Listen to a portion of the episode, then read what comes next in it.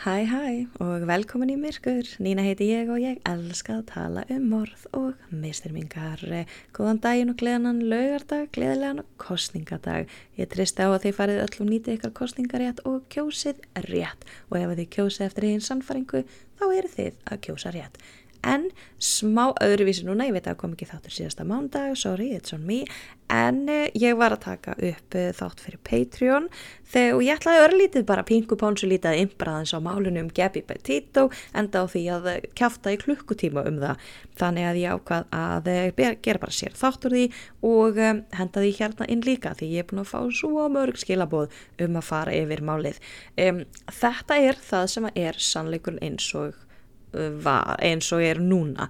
Það getur vel verið að ég fari með einhverjar fleibrur í þættinum. Það getur vel verið að um, upplýsingar sem ég er með e, séu allt í norðnar útrunar það dælast inn nýjar upplýsingar. Það getur vel verið að eitthvað sé vittlust en um, kemur ljós setna sé vittlust en er eins satt og við vitum akkurat núna. Æði þið viti þetta mál er fullum gangi. Það er mjög erfitt að vita nákvæmlega allt sem er að gerast. Þannig að ég reyndi að halda mig frá öllum kenningum öllu slíkt og koma bara með það er staðröndir sem við veitum e, að sjálfsögðu tala ég eitthvað líka um mínar eiginskoðanir og, og eitthvað svona mögulega pínlítið, e, eitthvað kenningar en ég reyndi að halda mig eins og ég gat við allar staðröndir þannig að ekki mikið um kenningar eins og þetta ekki hann er ekki mjög fyndin en uh, já, eins og ég segi þetta áttu bara að vera bílítið ríkjap og uh, já, hérna erum við. Þannig að uh, njótið og já, þið fá líka hlusta á Patreon þátt núna. Þannig að, góða skemmtun.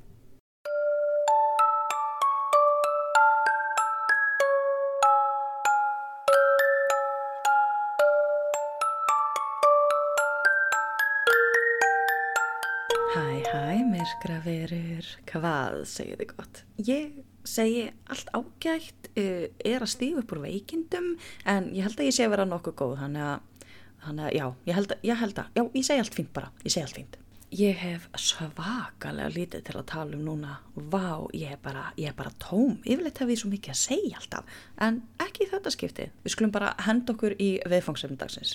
En samt eiginlega ekki, ok, ég get eiginlega ekki talað um máli í dag án þess að tala fyrst okkur pínu pónsu lítið um mál, málana, já, við erum að tala um Gabi Petito. Líklega eitt stærsta sakamál síðustu ára. Ég man ekki eftir annar eins umfjöllun.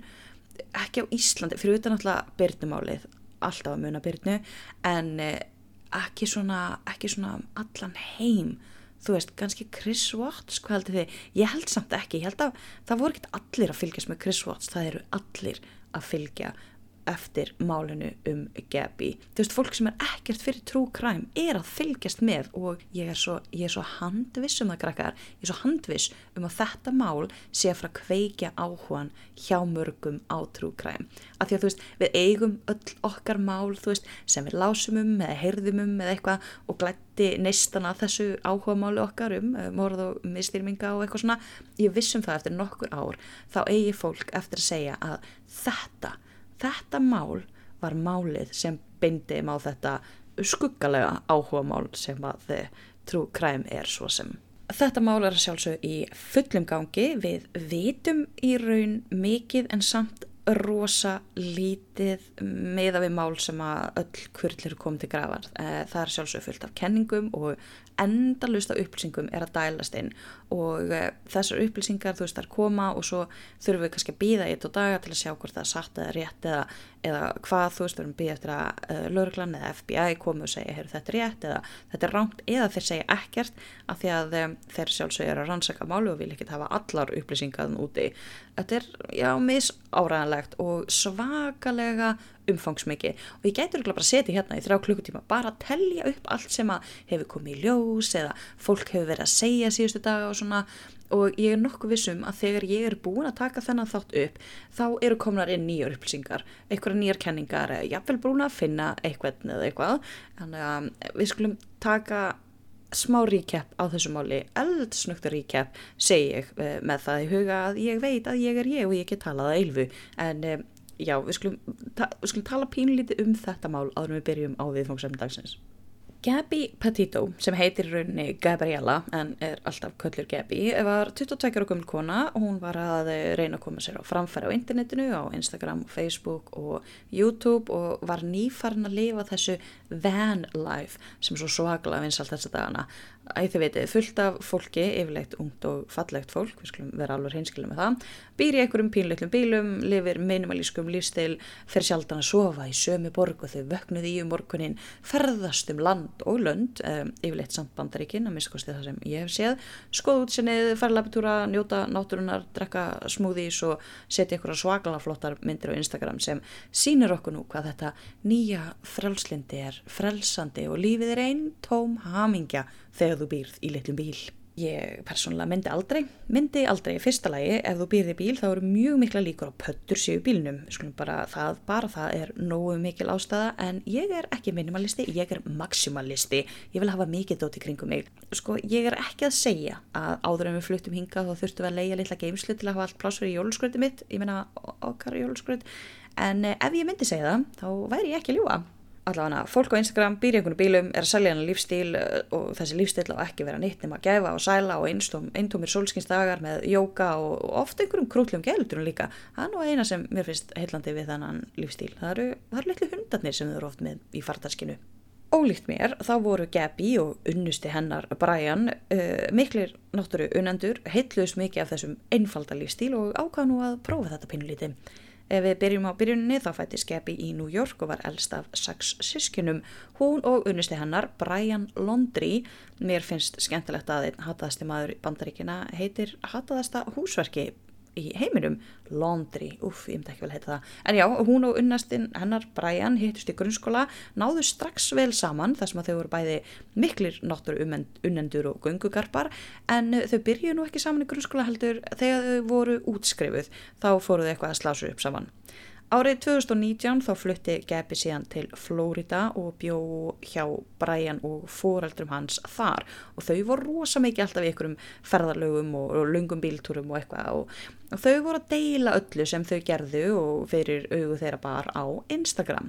Síðan kom COVID-19 og ferðarlögin snar hættu að sjálfsögðu og þetta var alveg að gera út af við Gabi og Brian. Í júli 2020 þá bað Brian, hennar Gabi, hún hjátaði og þau fór plana lífið sem að þau áttu framundan, bæði ung og ævintýra gjörð þannig að það var mikið á tutúlistanum hjá þeim en sérstaklega voru það nú sumt ferðalög, þau voru bara þessar útilegu týpur. Þau stopnuðu YouTube rás sem að kallaðist Nomadic Static sem meikar engan sens. Pínu sneiðu það þetta rýmar svona og eitthvað en sko Nomadic þýðir hyrðingi basically eða svona ferðalangur og static því er staðbundin þannig að staðbundin ferðalangur eins og ég segi, þetta meikar engan sens Nicole sem er mamminar Gabi sagði að Gabi var mjög svo mikið, þið veitir, svona free spirit og heitlaðist rosalega mikið af þessum van life lífstíl og, og langað helga lífi sinu að ferðast um á nýja staði, ekki bara um bandaríkin heldur bara um allan heiminn og bara njóta lífsins og vera með unnustunum sínum Brian. Fjölskyldur þeirra begja stuttu þessa ákvörðun og fannst þetta bara frábært hjá þeim og bara hans að brjóta upp normið og gera það sem þeim langaði til að gera og þú veist, á endanum þá myndi öðruglega vilja slaka á og fara þau veist, stofna fjölskyldu og fara að vinna og eignast hús eða eitthvað, ég veit ekki. En um, þau allána voru stutt af þessu með, uh, fjöl, frá fjölskyldum sínum en uh, síðan fengu Gabi og Brian pínulitla bakþangað um brúköpið þau voru búin að deyta lengi en hún var bara 22 og hann bara 23 þannig að þau ákvað býða aðeins með brúköpið og bara njóta þess að vera trúlofið og ástfangin og, og það er ekkert að því. Það er talað um að þau hafi slitið trúlofinni en uh, samt verið ennþá saman. Annar staðar stóð að veist, þau væri ennþá trúlofið en það væri ekkert brúköp í vændum sem að þykir náttúrulega svaklega lítið að því að Amerikanar eru mjög stressaður með þessa hefðum að þú er að gifta þig innan árs frá trúlófun. Við Íslandingar erum ekki alveg þar, við erum ekki á sama plani en um, bandarækjumenn eru mjög uppteknir af þessu en þau allavega uh, trúlóðu sig, hættu við brúköpið en voru ennþá saman. Brian var svakalega mikill útífistargarpur sem að bóðaði þann bóðskap að allir ætti að fara út í labitúra að því að bug bites are better than media brainwashing Eh, þetta kemur frá manni sem var að reyna að gera samfélagsmiðla að vinnunni sinni. En uh, svo mikill náttúru unnandi var hann, er hann, hver veit að hann fór allt berfættur yfir fjöll og fyrnindi upp á kletta og niður í dali alltaf bara á táslónum sko það er, um, það er ákvörðun sem hann tók á einhverjum tímpunkti lífið sínu og vakti vist mikla aðtegli hvers sem hann fór. Ég skil það vel, ef ég var að rölda upp esjuna, eitthvað sem að þið munuð aldrei sjá mig gera, þá myndi ég svo sannlega að stara á mannesku sem kemur röldandi berfætt á mótu mér. Mm, það er pínskritið þegar fólk er úti á táslónum. Eh, en þetta fannst Gabi mjög skemmtilegt og hún var sjálfa að byggja upp sig á sínum einfótum, þannig að þau getur nú valhopað saman í náttúrunni á táslónum eins og alvöru blómaböld.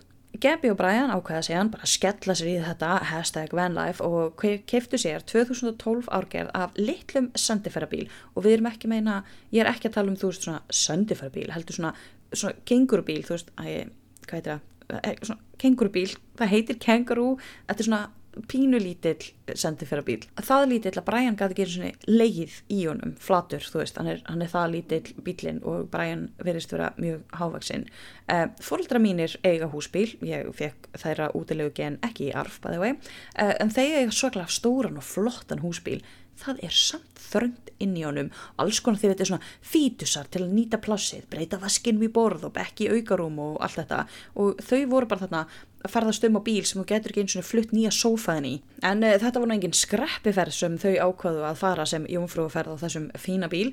Nei nei það var uh, þverti við bandaríkin í gegnum eitthvað fullt af fylgjum þau ætlaðu nú aldrei að skoða alla náttúruna og fara í alla labbitúruna og þetta hljómaði bara fyrir þeim, það er bara svakalega skemmtilegt og, það er bara gott hjá þeim Gabi var að vinna í apoteki en hætti í vinnunni svo hún gæti nú farið í þetta langa langa ferðalag og annan júli 2021 þá fófu þau þessa langferð. Þau fóru frá New York og ætluðu að fara til Florida.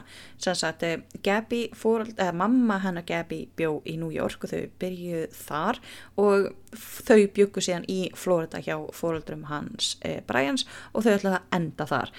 Þannig að hljóma bara eins og svaka skemmtilegt og mikið ferðalag. Þau fara strax að dundrin einhverju myndum á Instagram en þau voru með mjög ólíka stíla þegar koma því að deila myndum og þetta verður pínu áhugavert setna. Fyrsta myndin sem að Gabi deildi stóð til dæmis við um, það er engin staðar eins og litla heimilið sem við höfum byggt okkur uh, meinandi pínu litla bílinn þeirra og þetta var bara eitthvað mjög sætt af mynd af henni við eitthvað steina, hún er bara berfætt og tönuð, þetta er allt svaklega einsta. Uh, Brian setti líka en mynd af sjálfum sér og skrifaði að minga lífið okkar svo það myndi passa í þennan pingu litla bíl var það besta sem við höfum gert að fórna plássi til þess að vakna í náttúrunni er engin fórn. Þetta er allt, hann er rosa náttúrubattkrakkar. Þetta heldur áfram, þau eru að setja myndir, þau eru að ferðast um. Uh, 10. júli þá voru þau við eitthvað að sandhóla við Colorado. Þar postaði Bræjunni mynda sér og Gabi mynda sér. Um, allt svakla hamingjusamt, sólinn skein, stjórnundað tindruðu í heiminn kvolvinu, hamingjan var allsraðandi. Þetta var bara, virkaði bara allt aðeinslegt. Uh, þaðan fóruðu síðan til Júta og í Júta var svona allt sem þau ætlaði að skoða, það er svona megin partur af ferðinni, þá mjög mikið í Júta sem þau ætlaði að skoða. Uh, 16. júli þá voru þau í Síón þjóðgarðinum þar sem þau voru nokkra, nokkra daga og af því að bílinn var svona lítill þá voru þau með tjald og þau gistu í tjaldinu af því að það var náttúrulega ekki plástilis að skipta um skoðun í litla bílinu þeirra og hvað þá eitthvað að vera að tegja úr sér. Uh, Brian postaði mynd af sér á Instagram þegar voru þar Sæjón er sönnun þess að mannkinni eiginleikur allt, meira að segja þó að það sé að reyna að bjarga einhverju, fallegur staður en því miður með mannkins pláuna. Hann er mjög neikvæður í garð uh, allara nema sjálfsíns og náttúrunar. Þau fara í fleiri þjóðgarða í Júta, uh, einu sinni postaði bræðinni mynd á Instagram sem ástóð, takk Gabi fyrir að þóla mig í Júta hvað sem það nú þýðir, kannski voruð byrjað að fara pínlítið í tögutun og hvort öðru en þau voru samt bara búin að vera í tvær vikur eða eitthvað á ferðalagi.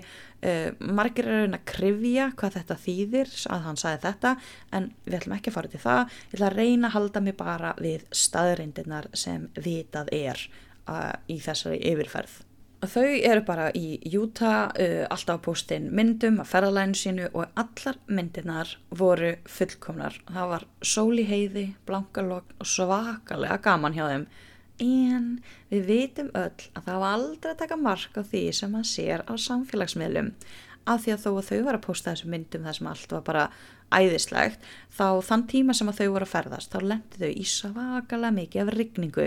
Já já það er nefnilega ekki alltaf sólinn það þarf nú að vögvaðans gróðurinn líka og þau tvö búin að vera klest upp ykkur annað í þrjár vikur alltaf annarkort í sama tjaldinu eða sama bílnum öruglega komið pínlítið nett ógeð á hvort öðru og veðrinu 22. Eh, júli þá byggu þau til heimasíðu sem að hétt líka Nomatic Static og þessi heimasíða átt að vera um ferðalögin þeirra en uh, þau byggu hana bara til eða líklegast Gabi bjóna líklega bara til en þau sett ekkert inn á síðuna þau getið farið inn á síðuna en það er ekkert inn á henni 29. júli ennþá í Júta þar lendaði ykkur um sandstormum þannig að það er ennþá uh, vondu veður eða meira vondu veðri og meiri tími sem þau þurfa að eigða saman í okkur litla húsnaðinu sínu. En þau eru bara ferðast og það er komin 10. ágúst. Okay, þau fóru annan júli þannig að þau eru búin að vera hvað í 5 vikur á ferðalagi þá hitta þau mann sem heitir Jay sem er einhver gaur frá Alabama sem var rundum á síns eigins heimagerða húsbíl hitti þau þarna einhver stöður í Utah og hefur sagt frá því í fjölmiðlum síðan að þau hafi verið að spjalla þarna í næstum klukkutíma bara hashtag vanlife og bara breytingar á bílnum og, og hann segir að þau voru að tala um að Brian sá um flestar breytingar á bílnum upp á að gera hann um, þið veitir að húsbíl en Gabi hafi meira verið að sjá um innvolsið og skreitingar á bílnum að meðan að Brian hafi verið svona að gera við bílina því að þetta var náttúrulega 2012 árgerð sem er alveg þú veist, þetta er næstu tíu ára gammal bíl þannig að þú veist, það þurftur ég veit ekki, setja nýjan alternator eða eitthvað, það er eina sem ég kann í bílum. Og þegar Jay, þessi góður frá Alabama var að tala við þau, þá virtust þau mjög hafmyggisum, þau leittust og bara voru bara ótrúlega hress og skemmtileg og ána með lífið saman í bílnum og voru að segja honum og þau voru að fara til Yellowstone sem er náttúrulega frægast í þjóðgarður í bandaríkunum. Bara tveimur dögum eftir þetta þá var hringt í laurugluna og þeim var tilkynnt um einhvers konar heimiliserjur sem voru að eiga sér stað við matveruverslun í Mo-Op held ég að heiti í Utah þar sem að kalthannislega, tvær konur voru myrtar þar fyrir nokkru mánuðum og það mál er ennþá óupplýst. En það er búið að gefa út að það eru engin tengslu um málið sem við erum að tala um í dag, það er engin tengslu með þessara kvenna og sem voru myrtar þarna og Gabi Petito, það eru engin tengsl þetta var bara, þú veist, hlutir gerast á sömustöðunum. En uh, þegar að Gabi og Brian voru þar þá voru þau eitthvað að rýfast um eitthvað síma og um, fyrstu frásagnir sögðu frá því að uh, Gabi sló Brian og hann ítt henni eitthvað frá sér og séðan fóruði upp í bíl og kerði burtu og manneskjan sem sá þetta gerast hafi verið bara, þú veist, pína áhugjufull að það væri eitthvað slemt að fara að gerast þannig að þau ringdi á laurugluna og letuði fá bílnúmerið. Eh, Lauruglan stoppaði stuttu eftir þetta Þau voru að keira allt og hratt eftir þjóðveginum og það var líkt og aukumæður væri drukkin af því að bílinn var að keira upp á kant og yfir miðjulínuna og eitthvað þetta. E, þeir eru öruglega búin að sjá þetta ognar langa vídeo frá lauruglunni sem stoppaði af því að fyrsta löggan sem ætti að staðin var með svona bodycam, þeir veitir svona myndavél sem tekur upp allt sem hann gerir og segir og sér, þetta er svona fast í vestinu þeirra og þetta er meirinn klukkutíma langt vídeo, þið getið hort bara á það á YouTube, þið getið bara leitað Gabi Petito bodycam eða eitthvað, það er mjög öðvöld að finna þetta. En uh, lögurnar stoppa bílinn uh, taka þau sundur og tala við Gabi og Brian er sikkur lægi. Gabi var í mjög miklu uppnámi, grátandi allan tíman. Hún segir við laurugluna að hún hafi verið nýbúin að þrýfa bílinn þegar Brian fór og uh, var að skýta allt út með sjúskuðu hobbita nátturu táslónu sínum og hann var að borða eitthvað líka í bílinnum og eitthvað og Gabi var bara bál reið. Hún talaði um það við laurugluna að hún væri með OCD sem að er Obsessive Compulsion Disorder eða þráhyggjuhauðun sem að margir tengja við hrinnlætis áráttu sem er ekki alltaf rétt bæði vegi, það að vera horter og sapna, þú veist til dæmis sínu eigin þvægi, það er líka OCD, þetta er bara þráhyggja, þú var þráhyggja fyrir einhvern hlutum samkvæmt pappinar Gabi þá var hún ekki með sjúkdóminn OCD, hún var bara vildi hafa hlutin eftir einn höfði og gatt fari uppnám ef það var eitthvað eðilagt þannig að hún er meira að nota OCD sem lýsingarorð, ekki sem sjúkdómsgreiningu, þú veist þetta er rosalega mikið, sérstaklega uh, meðal ungsfólk sem er mikið á internetinu að nota OCD sem bara lýsingarorð, þetta er eins og þegar fólk segir, ó ég er með svaka OCD fyrir að vera ekki með skakkar myndir á veggjónum mínum. Það er ekki OCD það er eðlilegt. Ef að þú erðir að mæla allar myndir með hallamáli á tímundna fresti, snú eru tvo ringi eftir á og gera það aftur ef það var ekki rétt vindátt og sólinn skein ekki á gluggan akkurat þegar þú gerðir það, þá væri það OCD en það vil ekki hafa skakkarmyndir á vegnum það er eðlilegt, það, heit, já, það er bara eðlilegt. Gabi segir við lögguna hún sé svaklega stressuð, hún hafi verið að hætta í vinnunni fyrir að reyna að byggja upp samfélagsveldi sitt og að Brian hafi enga trú á sig hjá henni. Um, þú veist, sem er í fyrsta lagi bara rosalega skýtt af honum, þú veist uh, makiðin er reyna að gera eitthvað stittu makaðinn í öðru lagi þá er það náttúrulega ennþá að stressandi. Þú býr með einhverjum mannesku Uh, og þú veist, pluss að þau eru náttúrulega búin að vera allan saman allan annan tíma sem að varði að fara að valda mikill streitu í sambandiru en þú ert að reyna að gera eitthvað sem er kannski, jú, svolítið metnaðafullt en ég meina, hún hefði alveg geta gert það, hún var mjög sætt og hún var alveg búin að sapna svolítið af uh, Instagram followers, hún var að búa til þessa YouTube síðu og eitthvað, þú veist, hún hefði áttalega sjans, þú veist, alltaf sjans á allt sem hún gerir. En þegar að manneskinn sem á að vera mesti pepparinn í lífinuðinu er ekki að styðja þig í því sem þú ert að reyna að gera það náttúrulega dregur úr þér og uh, já, það er náttúrulega bara gerir allt en þá erfiðra. Uh, hún segir, Gabi segir við lögluna að þau séu búin að vera að rýfast allan daginn og að Brian hafi sagt henn að róa sig, prótip, aldrei segja það við mannesku sem eru uppnámi og síðan hafi hann ekki hleyft hann inn í bílinn, hún held að hann var að fara að skilja hann eftir og, og þetta er bara, það er bara allt í tómu tjóni þarna. Löggan segir henn, henn síðan bara að setjast inn í bíl, þessast löggubílinn,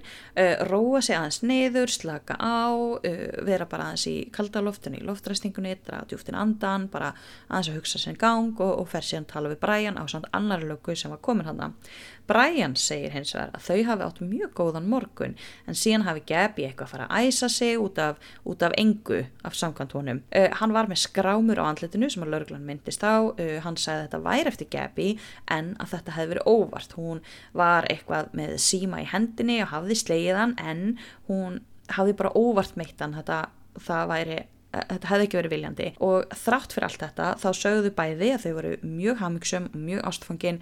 Þetta væri bara reyfirildi sem hefði bara farað hans úr böndunum og væri ekkert líkt þeim og hvort þeirra vildi gera eitthvað mál úr þessu löggunar ákveða að skikka þau sundur, segja bara Gabi þú segur bara hér í nótt í bílinum eitthvað starf okkur tjálsvæði og Brian þú bara hérna, þú fær bara hótelherbyggi, bara frítt og segur þar í nótt og uh, það var bókað herbyggi um nóttina fyrir Brian og það er ekki vitað en þá hvort að hann nýtti sér þetta Við vitum núna að uh, þrátt fyrir þetta þessu þau voru mjög hafmyggsum ástfangin þetta væri bara reyfrildi og lölu þá hefur uh, símtalunum frá 1.2 verið síðan þá byrt í fjölmiðlum.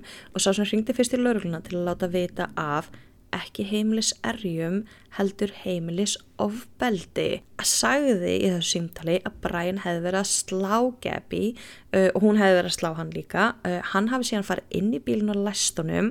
Uh, Gabi hafi síðan fundið opna hurð og tróðið sér inn í hana áður en hann áður en bílinn keirði í burtu. Þannig að uh, ég veit ekki hvort að laugreglan fekk þá þessu upplýsingar sem við fengum fyrst að þau hafa bara verið að rýfast og keira sér í burtu eða hvort að þetta var það sem að þau heyrðu eða vissu af eða eitthvað, ég veit það ekki en mm, minnst alveg munur á þessu hvort það séu heimilis erjur eða heimilis ofbildi sem verið var að tilkynna Uh, næsta dag setur Brian síðan inn mynd á Instagram haldandi eitthvað hálfur í melónu og skrifar myndina ekki mikið af niðurbrjótanlegum umbúðum þessa dagana. Þannig ég held mig við melónur, eppli, fíkjur og banana. Melónur eru líka um 90% vat þannig að talandum að fá vögva hættum að nota plastvassflöskur í náttúrunni eða það sem betra er hættum að nota þeir yfir höfuð. Alltaf svo mikill aktavisti. Þetta er eitthvað ok, viðkuna, ég er 100% samlónum við verðum að fara að fá stóru löndin og stóru fyrirtækin í heiminum með okkur leið til að bjarga plániðinu en e, það er síðan allt annar handlegur. E, já, lögurnar allavega, þú veist, skikkaðu það til sundur og segja bara, hei, þú veist, e, slagið bara hans á, verið eði bara smá tíma í burstu frá okkur stöðuru, hittist síðan morgunin eftir að fáið ykkur, þú veist, morgumat og, og spjallið yfir um þetta yfir ekko beikoni eða eitthvað. En þegar hann setur þessa mynd á Instagram daginn eftir þá minnist Brian ekkert á það að þau hafi lendið ykkur reyfrildi eða vesin eða neitt slíkt. Það var alveg, það var alveg látið vera sama dag og hann setti þennan post um uh, að hætta að nota plastvasslöskur í náttúrunni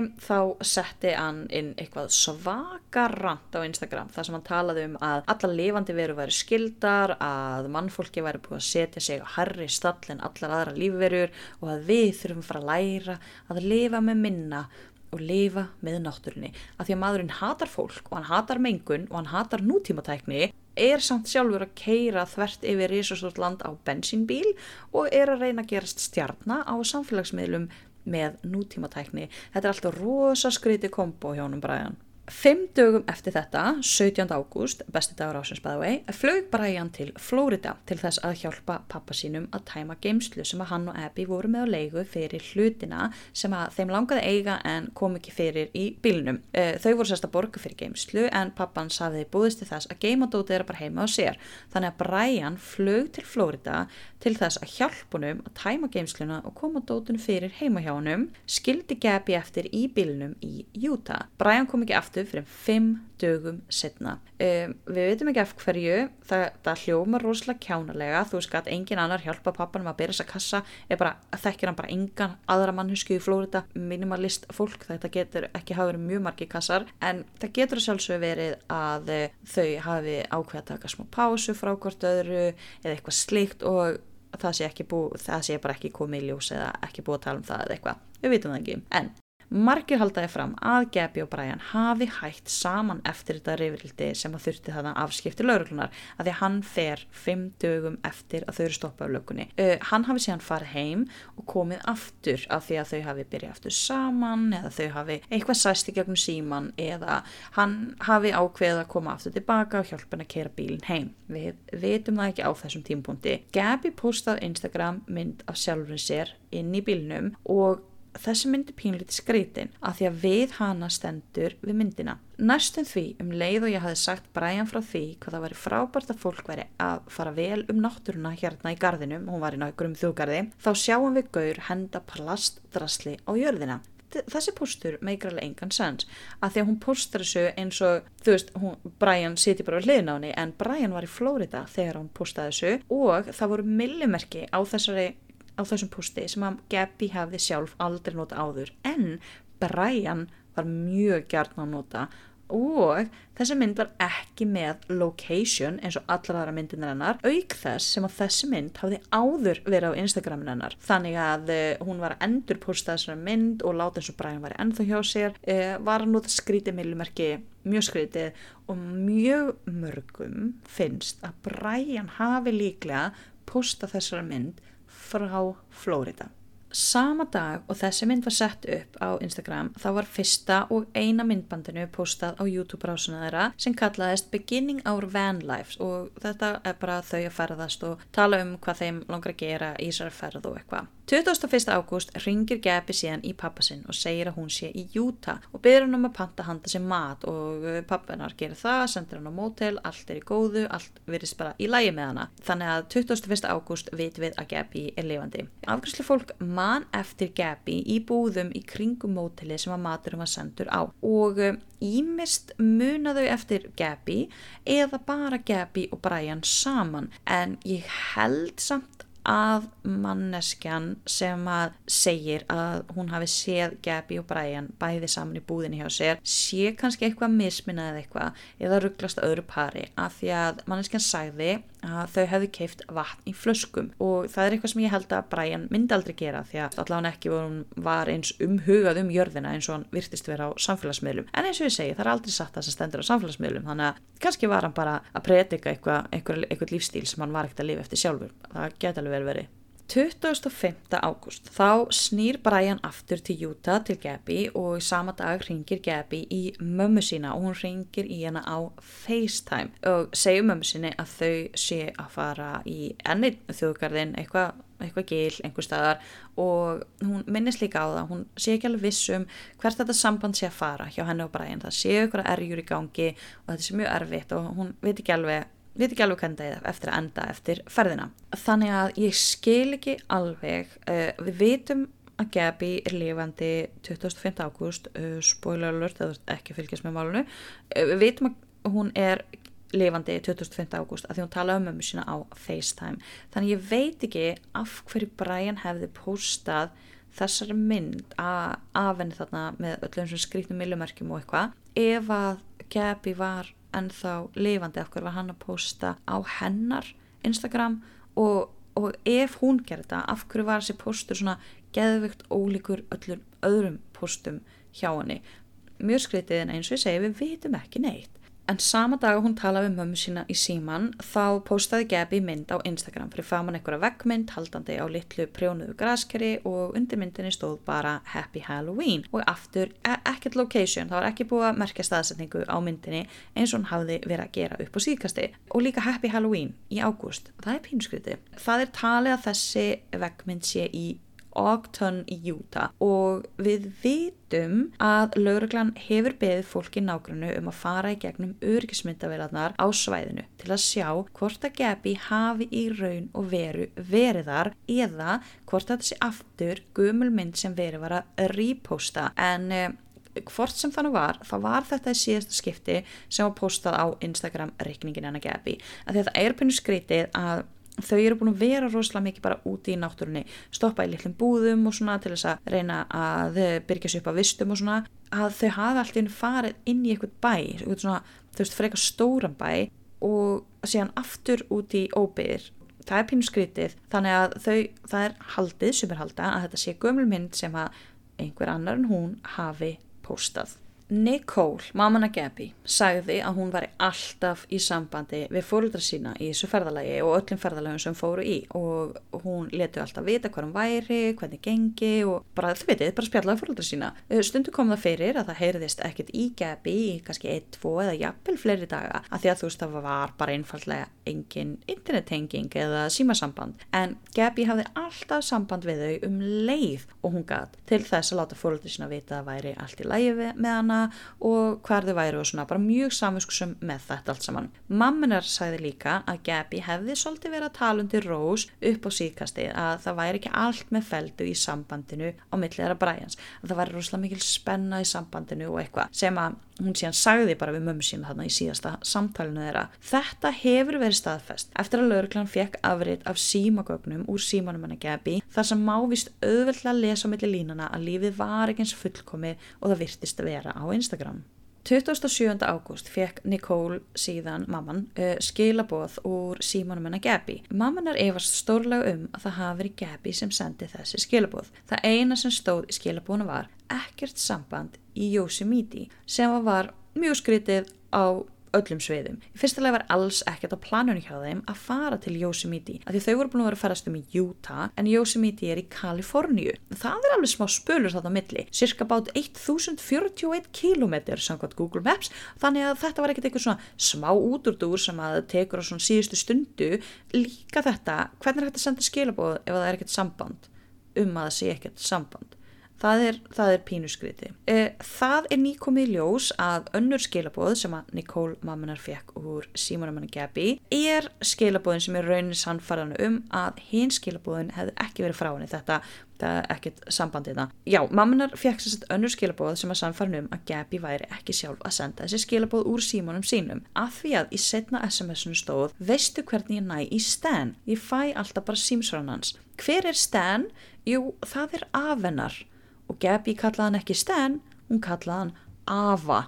Þetta var mjög, bara hrikalega ólíkt Gabi. Þannig að mammina var alveg vissum að Brian væri kannski að senda skilabóð úr símanum hennar Gabi að núna í dag þá er hún ennþá að, alveg vissum að uh, Brian hafi verið sendið sér skilabóð uh, þó að í fyrstu held hún kannski bara eitthvað ó símanars Brian er, er bilaður eða batterislaus eða hann er ekki sambandið eitthvað. Þess vegna er hann senda úr símanum hennar Gabi en núna er hún viss um að Brian var að reyna að vega leiða laurugluna og hana og leitarlið sem að hann vissi að myndi einhver tíman eiga sér stað.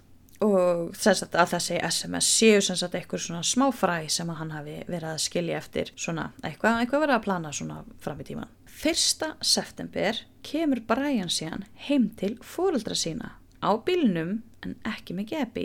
Langt undan áallinu líka, þú veist, uh, cirka 6 vikum eða eitthvað. Þau ætlaði að lenda að nefntum með um oktober og hann kemur þarna fyrsta september. Brian let engan vita að gebi væri ekki með honum Hann ringdi ekki laurugluna, ekki foreldrana, ekki neitt og hann vildi ekki að neitt vissi að hann var komin til Flórida nema náttúrulega e, foreldrans og þessi foreldrar eru bara mjög grunnsótu fyrir sig en ok.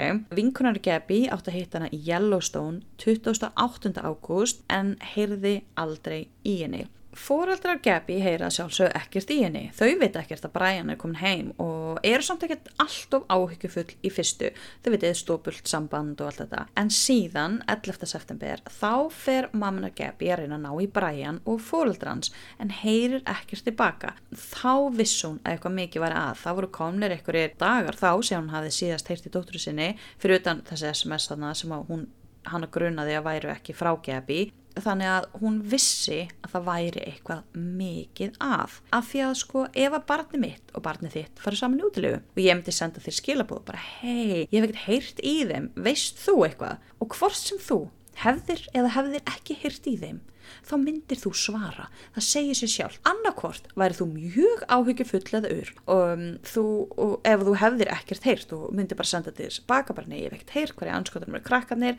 Eða þú hefðir eitthvað heyrt og þá myndir þú senda tilbaka herru já, uh, ég heyrði í nonna síminn þeirra brotnaði þegar koma heim á morgun. Þetta er bara almenn skinnsemi eða, eða kurtis, eða, þetta er bara það sem að þú gerir.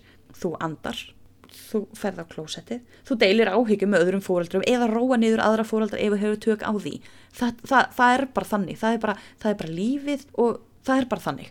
En þetta er eitthvað sem mamman Spræjan gerir ekki sem segir svo margt að mínu eigin mati hef lesið sumstaðar líklegast frá fólki sem á ekki börn, alveg sama hversu gömlu eru, uh, þú veist þetta er alltaf börnin þín, að mammans hefði ekkert endilega verið að svara sem skilabóðum, en jú hún myndi svara ef hún vissi ekki hver barni sitt væri og vissi þá núna að þau væru tínd innan geðslappa eða hún vissi hver barn annar mannesku væri og að svo manneskja hefði áhyggjur á barninu sinu, þá hefði hún líka látið vita. Þetta kemur mjög rugglinslega út en æ þið skilir hvað ég á við. Ef hún væri ekki að fel eitthvað svakalegt sem myndi skada hennar eigin són sem að við höldum öll að hún hafi verið að gera, þá myndi hún svara þessum skilabóðum.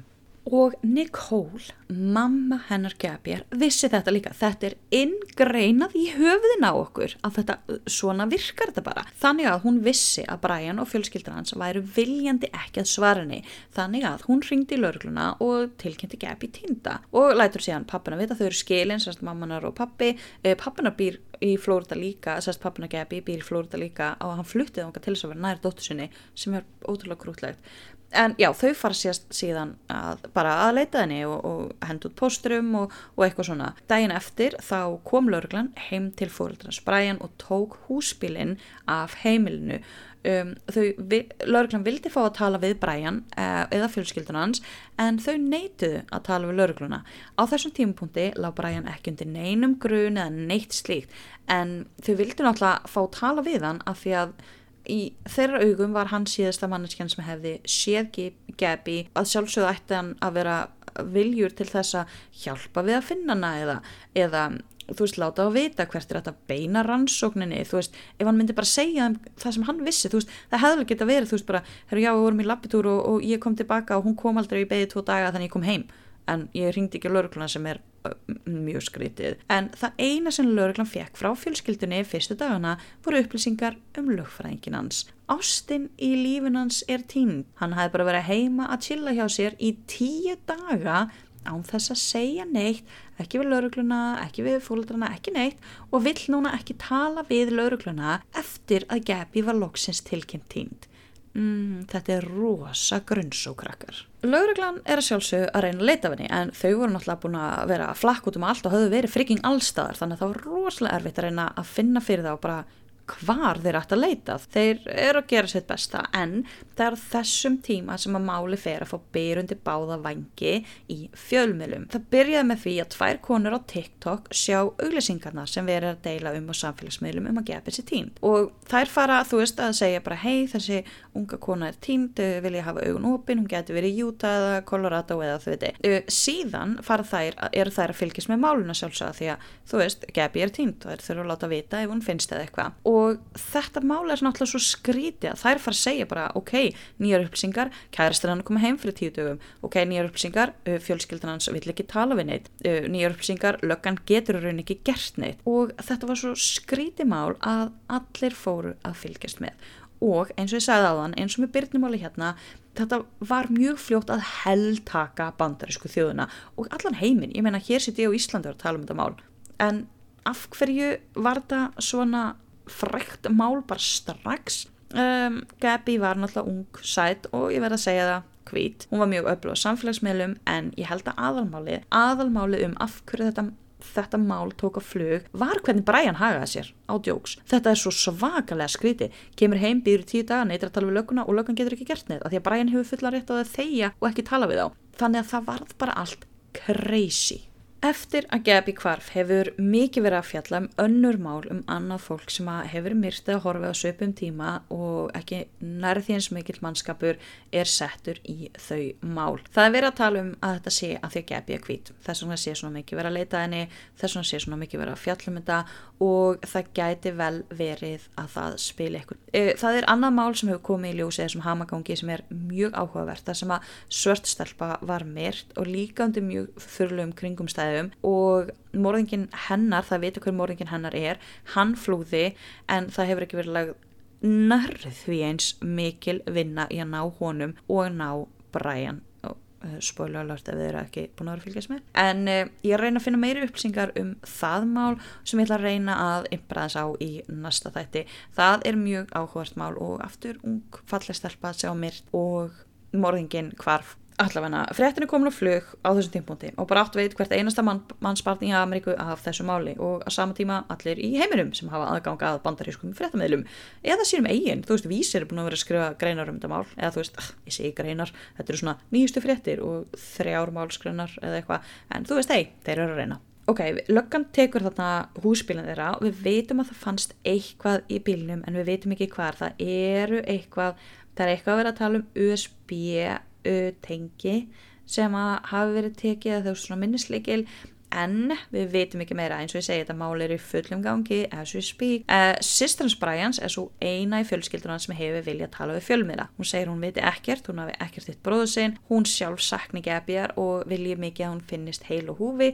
Og mér finnst eins og einhvern veginn eins og þessi sýstir sé ekki innstaring hjá fjölskyldunni og að hún hafi kannski ekki fengið að vita eins mikið og ég er vissum að fóröldar hennar vita um málið. En sýstirins Brian segir eitt sem er mjög, mjög áhugavert sem er að upptakan frá lauruglunni þar sem þau voru stoppuð þannig að 12. ágúst að þessi hegðun hafi verið frekar típisk af þeim. Þau hafi rifist, þau hafi hægt saman og síðan sæst aftur. Á meðan að Brian og Gabi segðu bæði við laurugluna bara nei, nei, nei, við gerum þetta aldrei. En Sistens Brian segir þarna bara jújú, jú, þau voru ofta rífast þannig að e, erum við að tala um að handalögumál voru alveg algeng í þessu sambandi.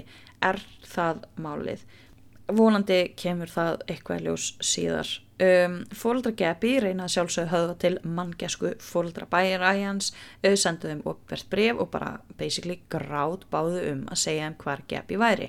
Á þeim tímpunkti var haldið að Brian hefði skilið Gabi eftir einhver staðar út í eðimörkinni eða óbyggum einhver staðar að þau hefði farið að rífast og Brian hefði bara farið og það var líka haldið að Brian og fóldrans vissu nákvæmlega hvar hann hefði skilið eftir en vildi ekki vera að segja frá því. Uh,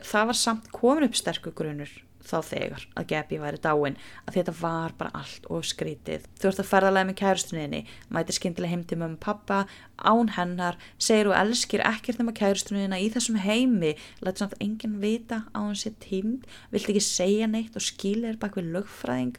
Við vitum að hann á bræjan það vita það allir. Aðeins kominn fram úr mér en við höldum áfram. Uh, fullt af lögum fara að leita í Grand Teton National Park. Að því að þar hafði verið par sem var líka svona vloggers að lifa hashtag vanlife. Þau voru ferðalagi á sama tíma, sama stað og Gabby og Brian höfðu verið. Og þau sáu síðan á vídjói sem þau höfðu tekið á ferðalænu að þau keirði fram hjá bílnum þegar Gabby og Brian. Og þau myndu svo vel eftir þessu að því að þau voru að tala um þennan bíl þegar þau keirðu fram hjá honum af því að þeim fannst svo gaman að sjá númeraplötur frá Flórida af því að þau voru frá Flórida og þau ætluðu að stoppa bílinn, kannski heilsa upp á fólkið og bara þú veist, að spjalla um hashtag vanlife og þú veist, Flórida eða eitthvað. Og um, það var greinlega enginn í bílnum þannig að þau hættu við að stoppa og þú veist, fólk bara hafði greinlega lagt bílum og farið labbitúra eða eitthvað. E, þegar að lögreglan skoðiði vídjóið þá var strax staðfest að þetta væri að öllum líkindum bílinn þeirra Gabi og Brians. Þannig að lögreglunar hópast þánga þar sem að þetta vídjó hafi verið tekið og fara að leita. Þetta vídeo hafi verið tekið 27. ágúst, sem sagt þremur dögum áður en Brian kemur heim til fólkið sinna, tveimur dögum eftir að Gabi talaði um mömmu sína.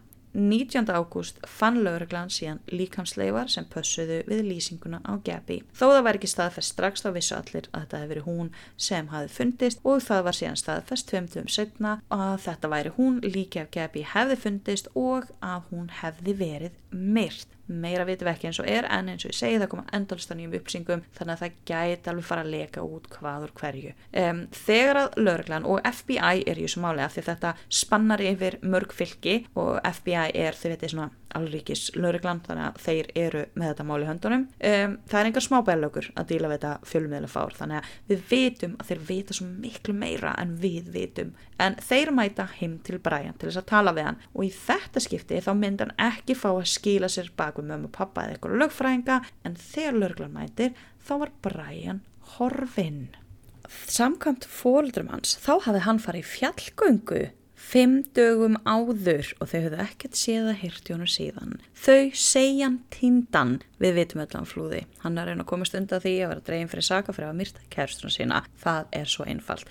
Það hafði líka múr og markmenni sapnað saman fyrir utan heimili bræjans. Ekki bara einhverju fréttamenn, það var nóg þeim líka. Heldur líka bara óbreyttir borgara sem heimtuður í allati. Öskruðu æftu á húsið og æftu á Brian og fóldrans að segja um hvað Gabi væri að hjálpa til við að finna hana. Fólk var reitt og maður er reyður. Þú veist, þegar ég var að lesa um þetta mál, þá var ég bara, akkur get ég ekki bara drullast til þess að segja hvað hann er. Það er fólk um allan heim sem var áhugjur af henni, en fóraldrar hennar, fjölskyldrar hennar, hún á fjögur yngri sískinni, nei, fimm yngri sískinni, sem eru náttúrulega bara veik af áhyggjum, skiluru, drullist til að segja hvað hann er. En allavega það hafi fólk uh, verið að sapnast saman þarna fyrir utan og öskra húsi. Og það eru mjög ræðilegt að vera inn í húsinu en einhvern veginn eru fóraldra bræjans bara að halda því fram að þau viti sko ekki neitt um að sko. Þú veist hvað voru þau bara að lifa sínu lífi, bara skróla Facebook og, og spjallum veðri yfir kvöldmatum og meðan fólk fyrir utan öskraði nafn tindu tengdatóttu þeirra ég held ekki, fokk nei. Þau vita allt og þau vil ekki segja það. Af því að löggan var búin að vera sambandi við þau alla vikuna, byggja um að þau myndu tala við lögluna eða fá Brian til að tala við þau eða eitthvað. Og lögmaðurinn alltaf, svo einn sem tala við þau alltaf bara nei þau eru ekki tilbúin til að tala núna lelele. en svo að förstu degi þá bjóðu þau löglunni heim til sín og segja Brian, býtu nei ha? Við hefum nú ekki séð hann á þriðju daginn er þau eitthvað enginn sem er saklaus eða heldur að svona að sé saklaus heldur því leindu fyrir lauruglunni hvað hann er eða er ekki. Þau segja allavega við Brian að hann hefði farið í labbitúr og því að hver gerir það ekki eftir að búin að vera að fela sig fyrir löggunni og tengda fyrir skildur sinni heima með mömmu svona pappa og ekki vilja hjálpa neitt við að finna Gabi uh, og að hann sagði við fólkdra sína að hann var að fara til Carlton Rivers sem er risastór þjóðgarður og við erum að tala um risastór þingvellir er eins og bílastæðið við hennan þjóðgarður. Af því að Carlton Rivers Reserve, ég kann ekki tala, er tíu svona stærri en þingvellir. Og meðan að þingvellir eru þú veist vinalegir, þú veist með rauni og flekaskilum og mosa og, og örnefnum eins og drekkingarheilur og gálgaklettar og eitthvað, þá er þessi Flórida þjóðgarður skójivaksinn en líka votlandi með mýrum og forarpittum og krokodilum og snákum, ekkert vinalegt, en það er allavega að fara að leita þar með hundum og þyrlum og flíildum og fólki og bílum og fjórhjólum og öllu sem tiltakt er, en Brian hefur ekki ennþá fundist. Ég segi glahætan að hann fór ákað, fóröldra sér að ljúa því hann sagðist fara ákað eða þá að hann lögði að fóröldru sínum. Hann fór í það veru átt og er einhver staðar, allt annar staðar, örugleikur staðar í Mexiko. Það er búið að taka bílinn sem hann notaði, Mustang, að minna, sem að mamman sátti og hann notaði, muniði maðurinn sem að var á mótið svo mikið allri náttúrumengun og svona, já hann kerur á Mustang. Já, uh, það er búið að taka, lögurglann búið að taka hann til handargags, það er búið að leita heima á fólkdurum hans, það er búið að taka mikið myndum af Uh, þau eru með svona garðskílið mikið bara myndum þar og eitthvað að leita.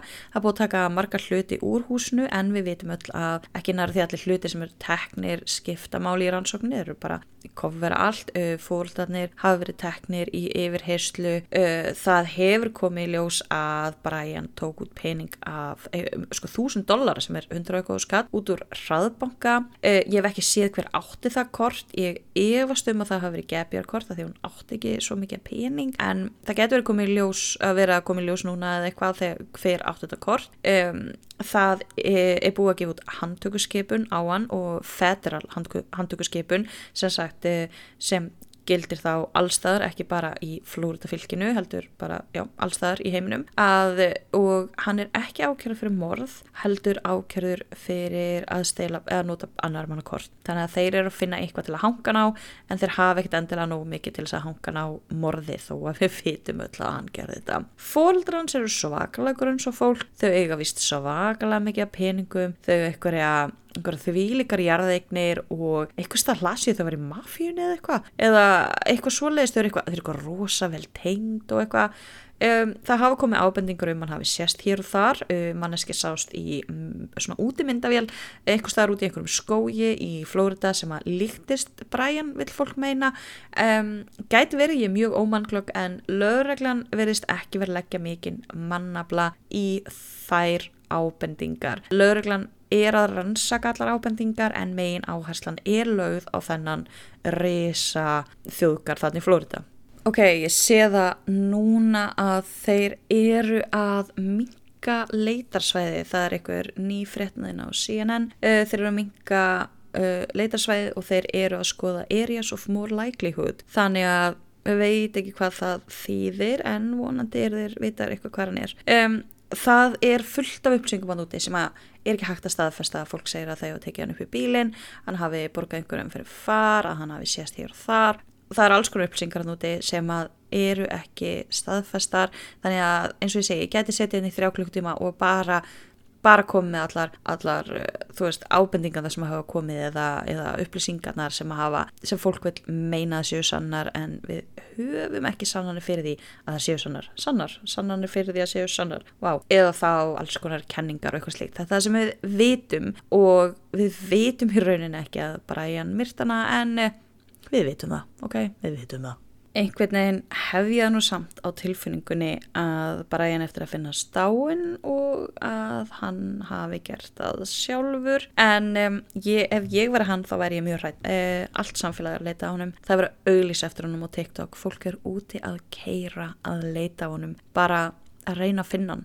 Einhver staðar þar sem að ábendingar hafa komið lögurlega ekki lækja mannablæða fólk er að fara að sjálft að rannsaka þetta og allan daginn myndi ég frekar löggan. Myndi handtaka mig heldur en að ég myndi lenda í domstólagötunar Uh, já, annars sem ég glemt að segja líkið af Gabi fannst í 45 minúna axtursfjarlægi frá inganginum að Yellowstone og við veitum að þau voru leiðinni þangað. En uh, staðurinn, það sem hún fannst, er 31 klukkustundar axtursfjarlægi frá heimili fóröldar Bræans þannig að það hefur tekið hann minnstalega tvo daga að keira heim til hennar.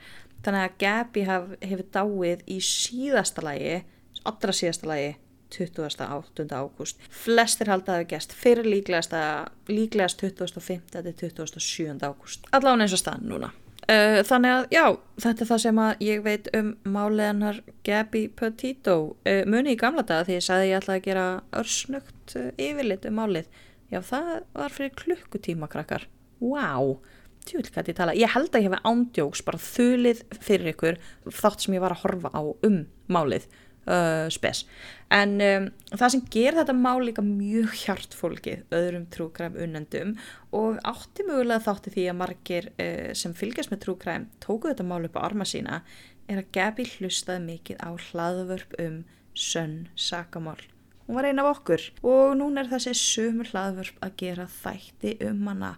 Og það er sáraran tárum taki 22 ára gömul, ung, falleg með framtíðina fyrir sér að reyna að lifa sínu besta lífi, myrt, mjög líklegast af unnusta sínum, einhver staðar út í óbyðum og hann var potið berfættur á meðan.